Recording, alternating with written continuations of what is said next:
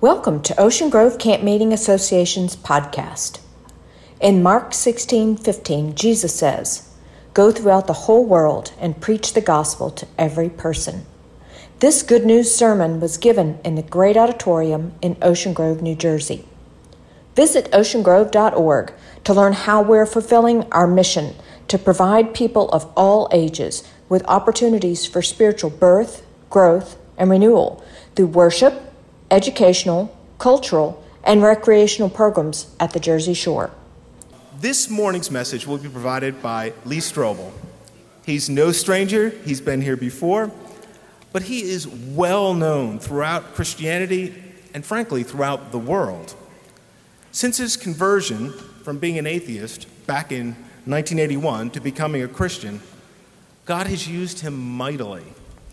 He has written over 40 books and curricula. They have distributed over 14 million copies. In 2017, Lee's spiritual journey was depicted in an award-winning motion picture, The Case for Christ, which was shown in theaters around the world. The movie was on Netflix for 3 years. He is the founding director of the Lee Strobel Center for Evangelism and Applied Apologetics at Colorado Christian University. Whether you go out to Colorado or not, consider looking in at strobelcenter.com for continuing education. Great content that'll help you to understand your faith and to be able to tell it to others. So welcome, Lee, to the Great Auditorium pulpit. Let's give him a hand.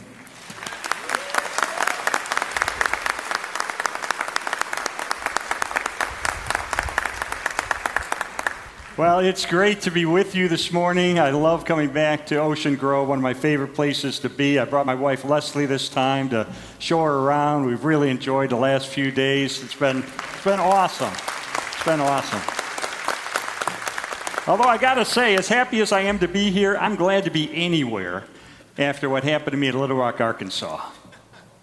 I went to Little Rock to speak at a charity event, and this pastor picked me up from the airport.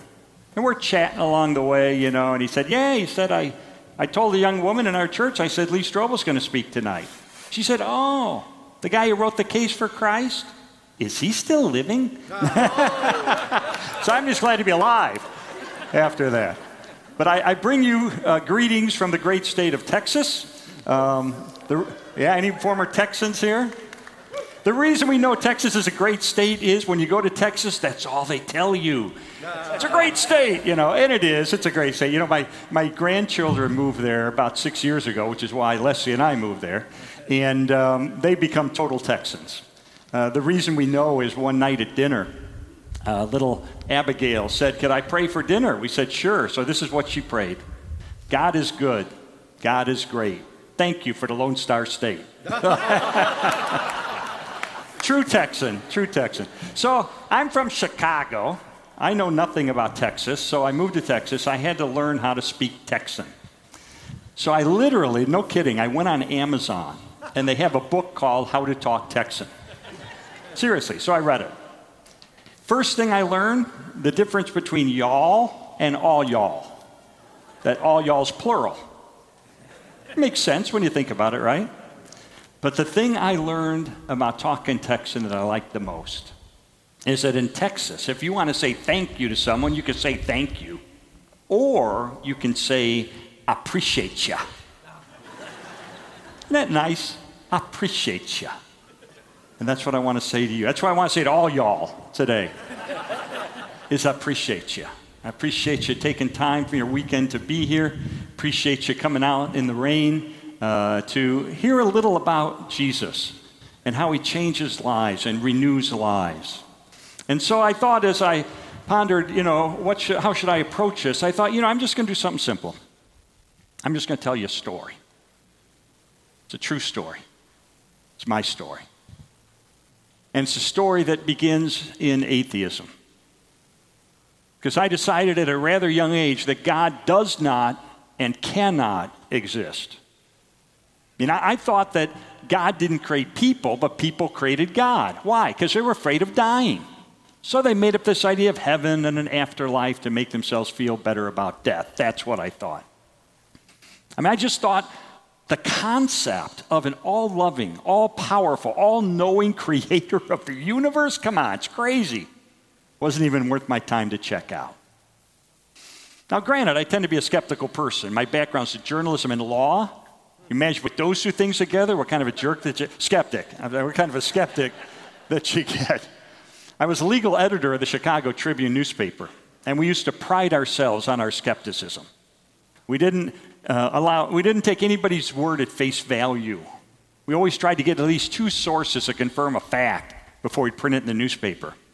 So we actually had, no kidding, we had a sign in our newsroom that said, if your mother says she loves you, check it out.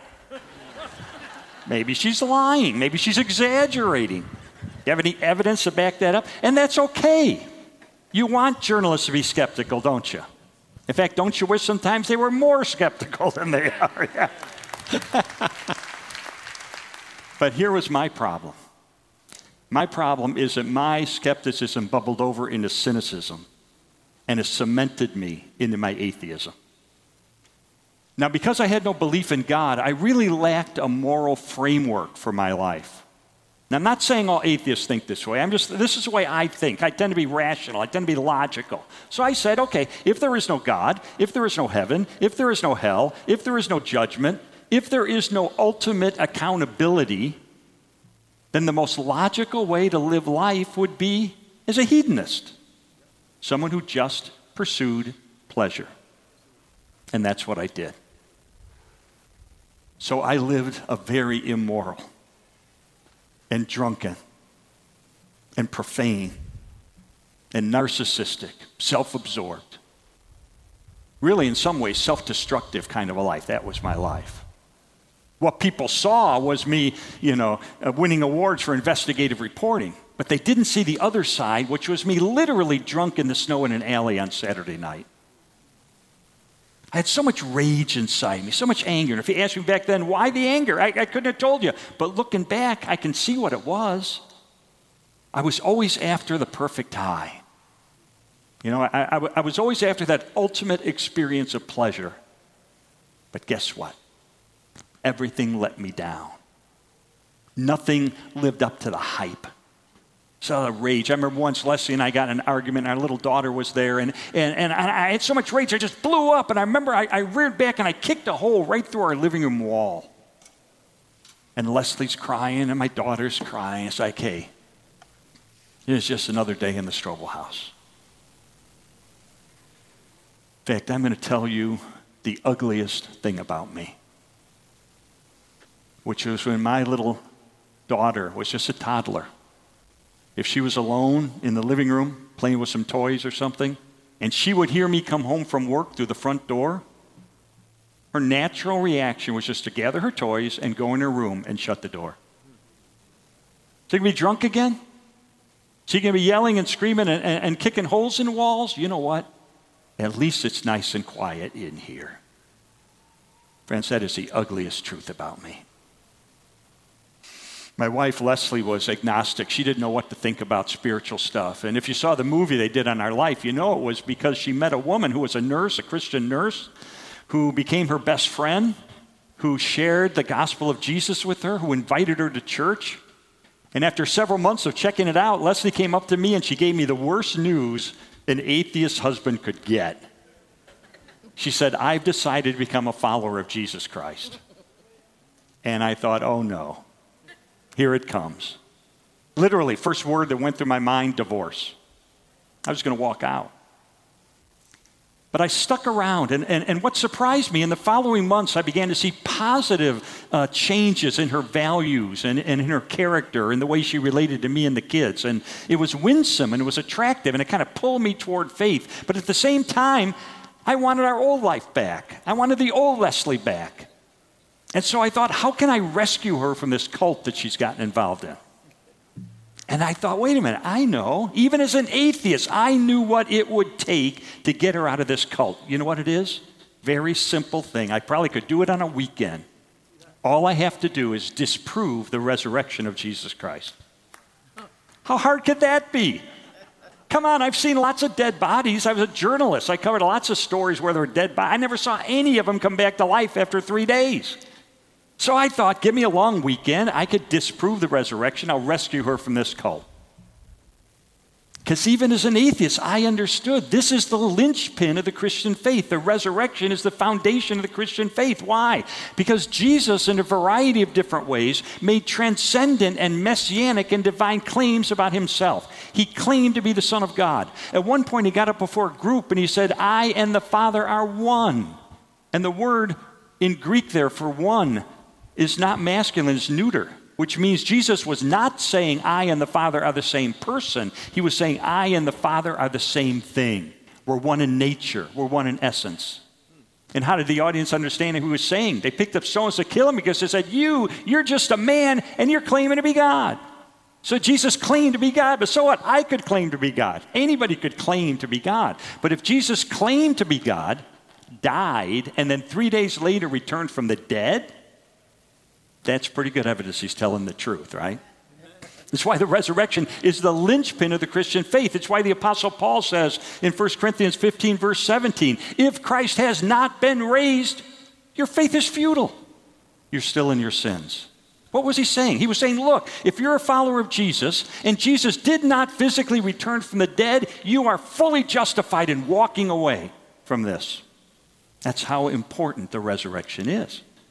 And so I decided to take my journalism training, my legal training, and systematically investigate what is the evidence for the resurrection of Jesus. And when I did that investigation, you have to understand something. I did not give the Bible any special consideration. I didn't consider it to be inerrant, inspired, the Word of God. I do now, but I was a skeptic then. But I had to accept the New Testament for what it undeniably is, which is a set of ancient historical writings. And I knew, just as you can investigate any ancient writing, whether it's by Josephus or Tacitus or Suetonius, you can take these same investigative techniques and apply them to the pages of the New Testament to try to determine, is it telling me the truth? So in other words, I didn't just open it up and says, oh, Jesus is resurrected, end of story. I wanted to dig beneath that. How do I know it really happened? So what I want to do for the next few minutes, just hit a few of the highlights of what I discovered during my investigation. For two groups of people here. Maybe you're like I was. Maybe you're kind of a skeptic. Maybe you're a doubter. Maybe you're not quite sure where you stand spiritually. And I hope this will help clarify for you that Jesus did return from the dead. He didn't just claim to be the Son of God. He backed up that claim by returning from the dead. And if you're a follower of Jesus, you know, 1 Peter 3:15 says, always be prepared to give an answer to anyone who asks you to give the reason for the hope that you have and to do it gently and respectfully. And so I'm going to give you a little framework so you can always remember the evidence for the resurrection. Because you know how the word Easter, where we celebrate the resurrection, starts with the letter E. Well, I'm going to use four words that begin with the letter E to summarize the evidence for the resurrection of Jesus. So what are those four E's? First E stands for the word execution. You have to have a death first, right, before you can have a resurrection. And what I discovered very quickly in my investigation, there is no doubt about the death of Jesus on the cross by virtually any historian in the world, including skeptics. Why? Well, first of all, we have no record anywhere ever of anyone surviving a full Roman crucifixion. No less of a source than the Journal of the American Medical Association, a secular, scientific, peer-reviewed medical journal, carried an investigation into the death of Jesus, and this was their conclusion, quote, clearly, the weight of the historical and medical evidence indicates that Jesus was dead even before the wound to his side was inflicted.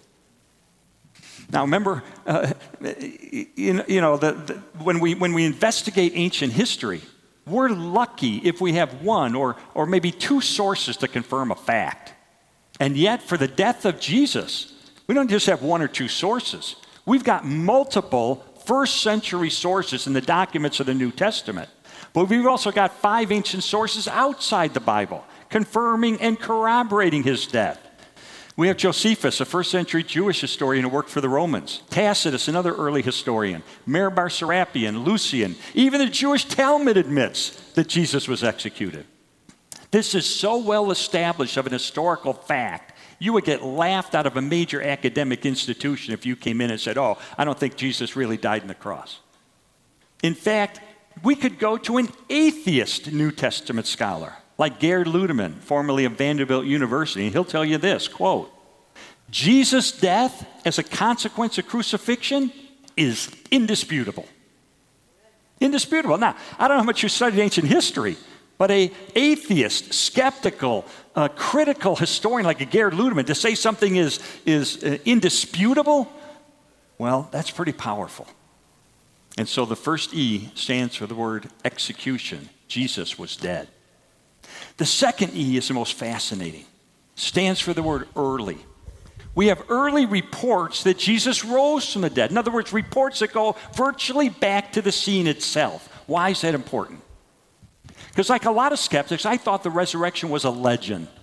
And I knew it took time for legend to develop in the ancient world. So I figured 100, 150, 200 years after the life of Jesus, legends were evolved, mythologies were spun, stories were invented, and that's where the idea of the resurrection came from.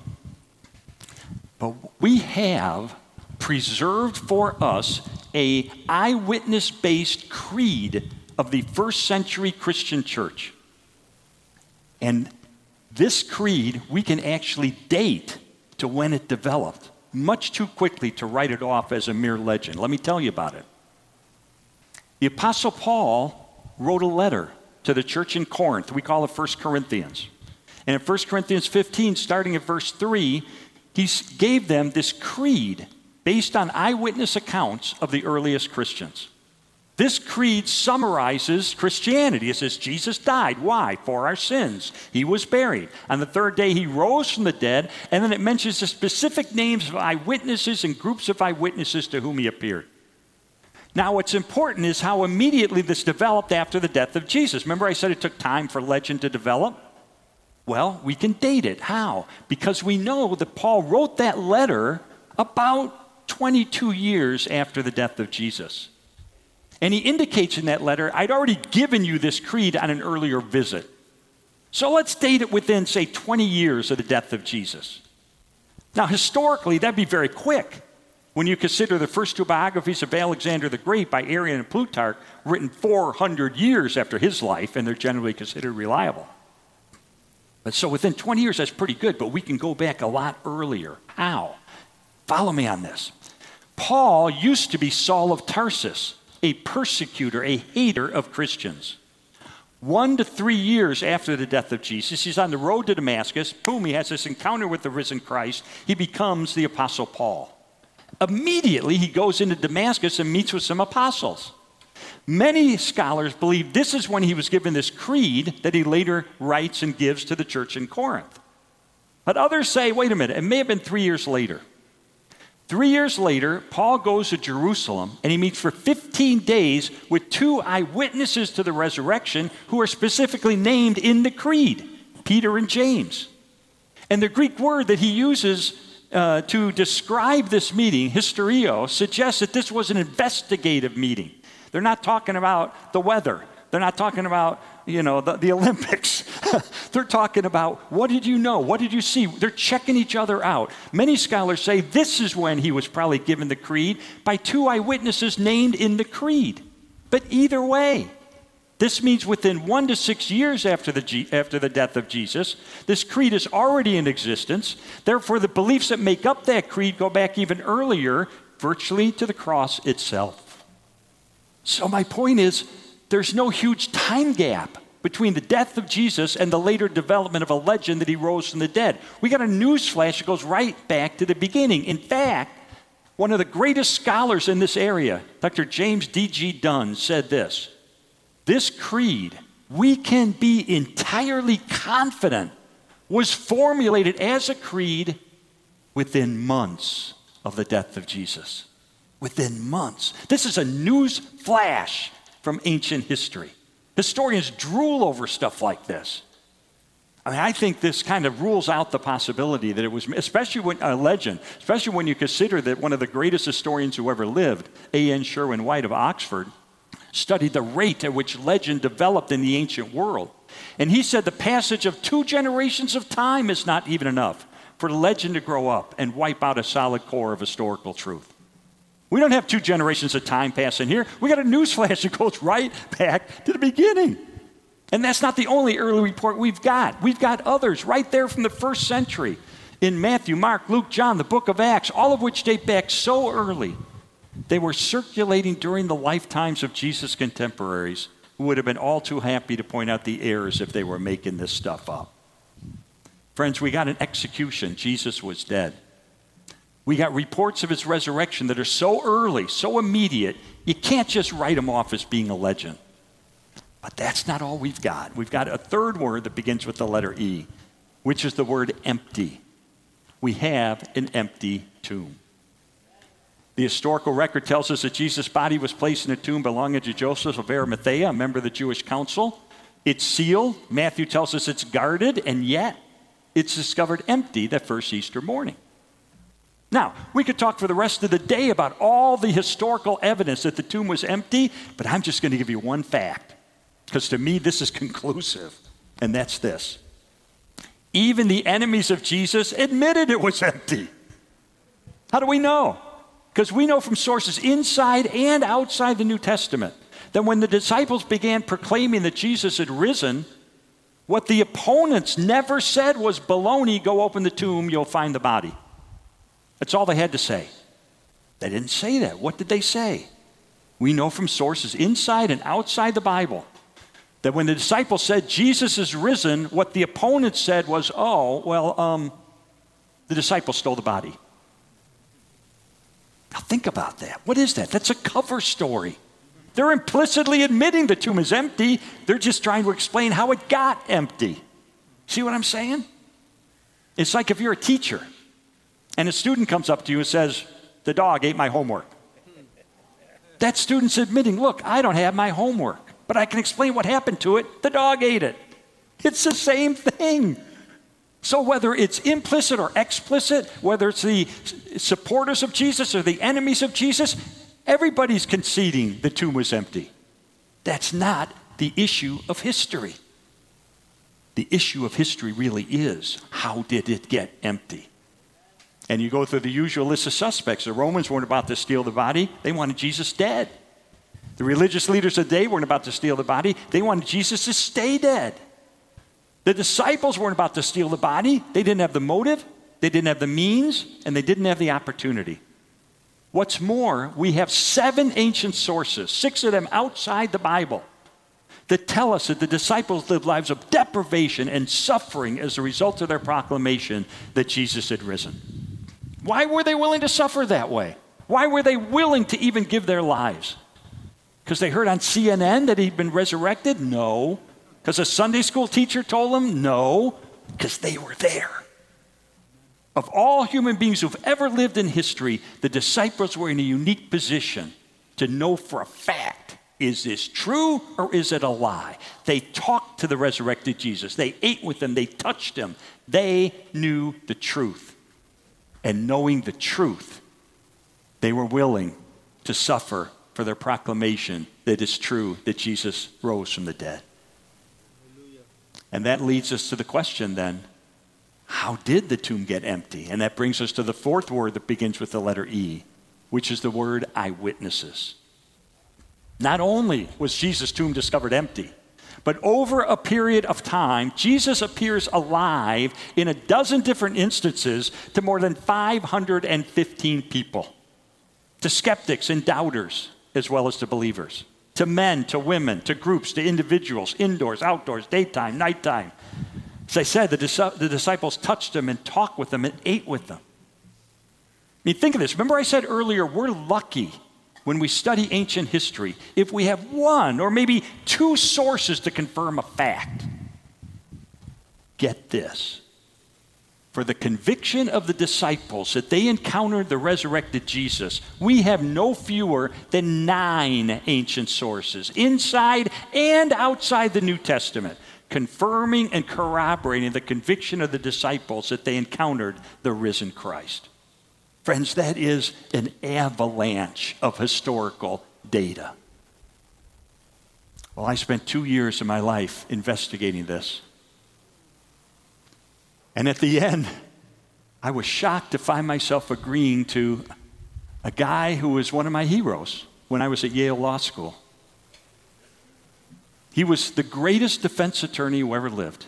He was in the Guinness Book of World Records. He won more cases, more murder cases as a defense attorney in a row than anybody in history. Brilliant defense attorney. He was knighted twice by Queen Elizabeth. He was a member of the highest court of his land. And he was a skeptic about the resurrection, as I was at the time. But then somebody challenged him and said, Sir Lionel, you're the greatest lawyer who ever lived. Why don't you take your monumental legal skill and apply it to the historical record and reach an informed conclusion about whether Jesus really did return from the dead? And I will recite to you one sentence he wrote to summarize his own investigation. He said this, I say unequivocally that the evidence for the resurrection of Jesus Christ is so overwhelming that it compels acceptance by proof, which leaves absolutely no room for doubt. This from the greatest defense attorney who ever lived. That is a man who knows what constitutes good evidence. So here I am. It's November the 8th of 1981. It was a Sunday. I went to church with Leslie that morning, and I went home, and I said to myself, you know, a good juror reaches a verdict. So I sat down with all the evidence I'd accumulated over 2 years, just stacks of documents and books and records and all this stuff. And I just reviewed it one more time. And then I sat back and I said, well, wait a second. In light of this avalanche of evidence is so powerful, I said it would take more faith to maintain my atheism than to become a Christian. I mean, the scales just kind of went like that. And that's when I reached my verdict in the case for Christ. Based on the historical data, I was convinced that Jesus didn't just claim to be the Son of God. He backed up that claim by returning from the dead. So, guess what happened? Nothing. I was kind of like, is that it? I feel kind of let down after 2 years. Okay, I've reached my verdict. So what? I mean, what's next? I didn't know what to do. But Leslie pointed out a verse to me, John 1:12. It says, but as many as received him, to them he gave the right to become children of God, even to those who believe in his name. And I looked at that verse and I noticed if you take the key words out of that verse, it forms an equation of what it means to become a child of God. Believe plus receive equals become. So I said, okay, I get it now. I believe based on the data that Jesus claimed to be the Son of God. He backed it up by returning from the dead. I get it. I believe it. But that's not enough. I had to receive. Receive what? Receive this free gift of God's grace. Free gift of forgiveness and eternal life that he purchased on the cross when he died as my substitute to pay for all of my sin. And when I would receive this free gift of his grace in a prayer of repentance and faith, I would become a child of God. So I got on my knees and I poured out a confession of a lifetime of immorality that would absolutely curl your hair. And at that moment, I received complete and total forgiveness through Jesus Christ, and I became a child of God. Amen. And Leslie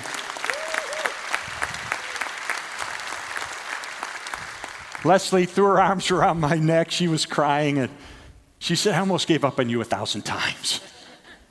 She said, when I was a new Christian, I met some women at church, and I told them about you. And I said, I don't have any hope for my husband.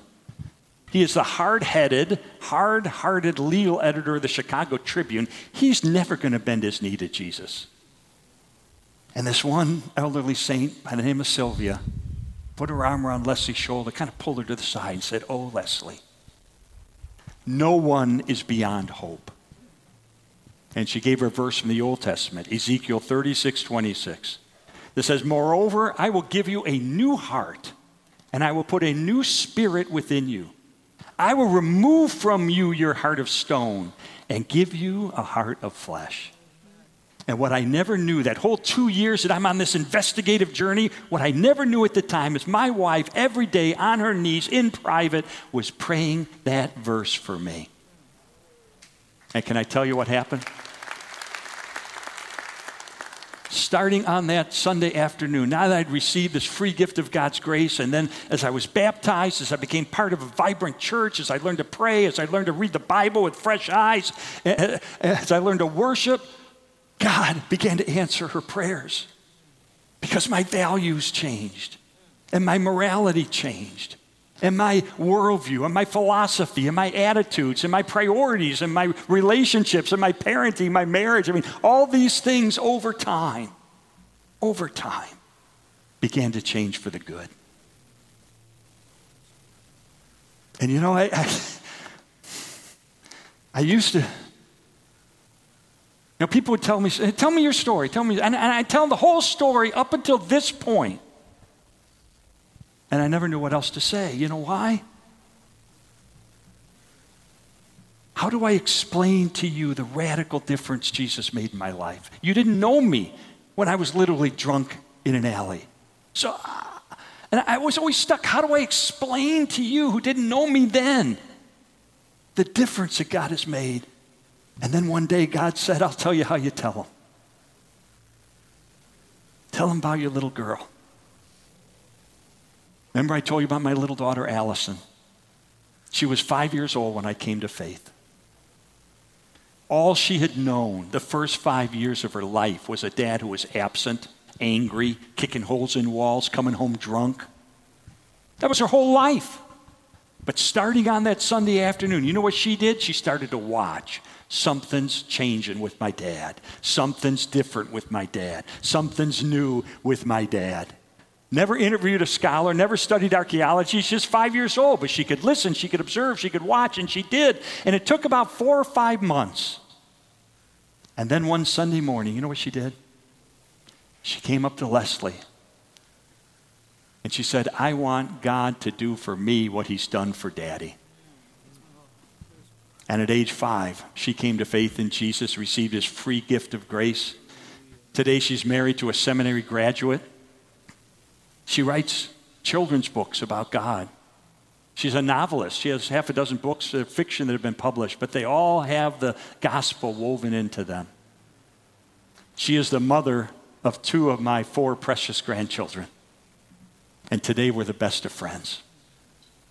And same thing with my son. My son saw at a young age the difference God was making in his mom and his dad and his sister, and he came to faith at a young age too, but he took a different approach. He took an academic approach. He got an undergraduate degree in biblical studies, then he got a master's degree in philosophy of religion, then he got another master's degree in New Testament.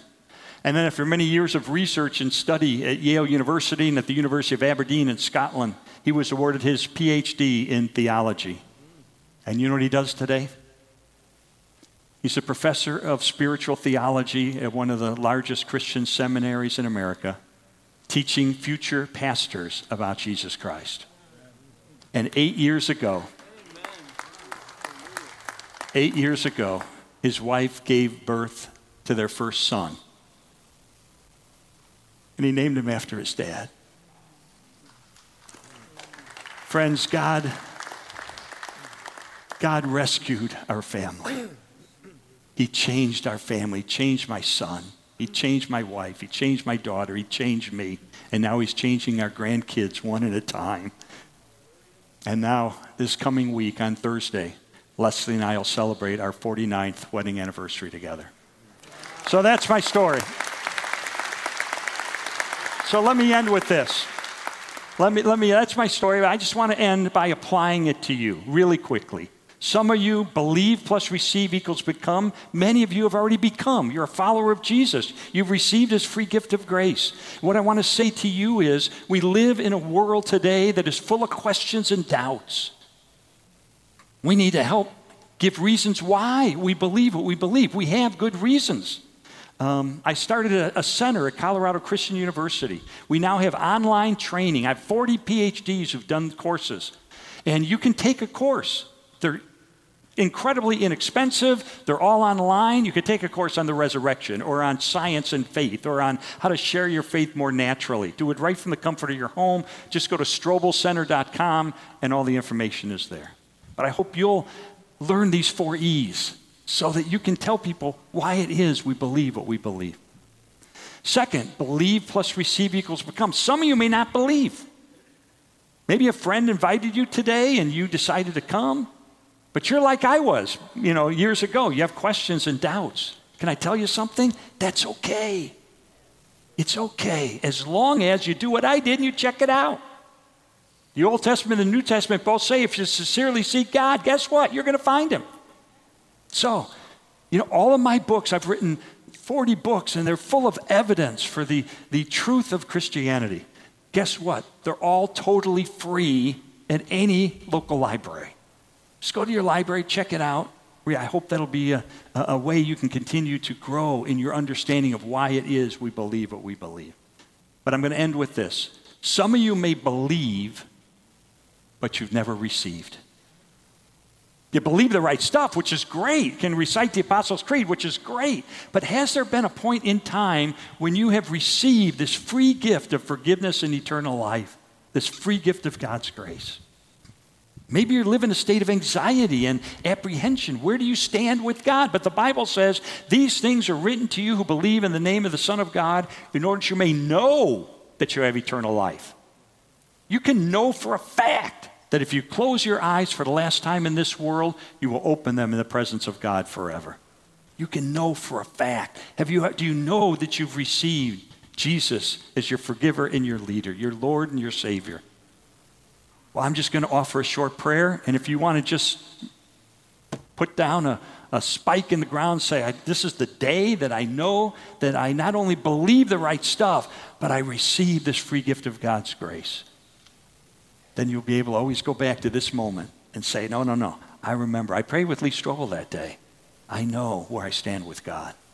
So let me offer that prayer, and then I'll close our time in prayer for all of us. So if you want to take that step, just in your heart, God will hear you. Just in your heart, say, Lord Jesus, as best I can, I do believe that you are the Son of God. You proved it by returning from the dead. And right now, I confess the obvious, which is that I am a sinner. I've done things I knew they were wrong before I did them, and I did them anyway. I've sinned. And I want to turn from that. And in an attitude of repentance and faith, I want to receive. I want to receive this free gift of forgiveness and eternal life that you purchased for me on the cross. Thank you for loving me so much. You endured the torture of crucifixion so we could be united and reconciled forever. Help me to live the kind of life that you want me to live. Because from this moment on, I am yours. And now, Father, we know from Luke 15 that a party breaks out in heaven whenever a sinner repents, receives forgiveness through your Son. And so we celebrate with those who have taken that step just now. We pray for those that are still on the journey. Open their eyes, Lord, to the truth of who you are so that someday we can celebrate their rebirth as well.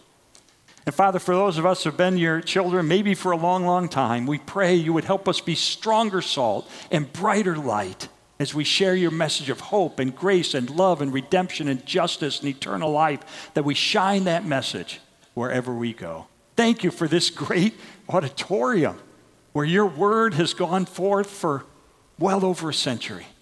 Thank you that we live in a land where we're free to talk about the truth of who you are. And now send us forth. Use us as you will. In Jesus' name. And all God's people said, Amen. God bless y'all. All y'all. God bless all y'all.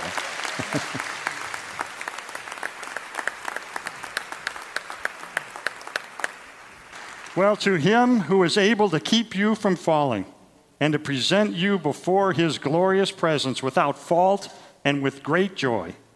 To the only God, our Savior, be glory, majesty, power, and authority, through Jesus Christ our Lord, before all ages, now and forevermore. Amen. Amen. Thank you for listening. For more about attending a worship service in the Great Auditorium, additional programs offered by the Ocean Grove Camp Meeting Association, and social media links, go to oceangrove.org. oceangrove.org.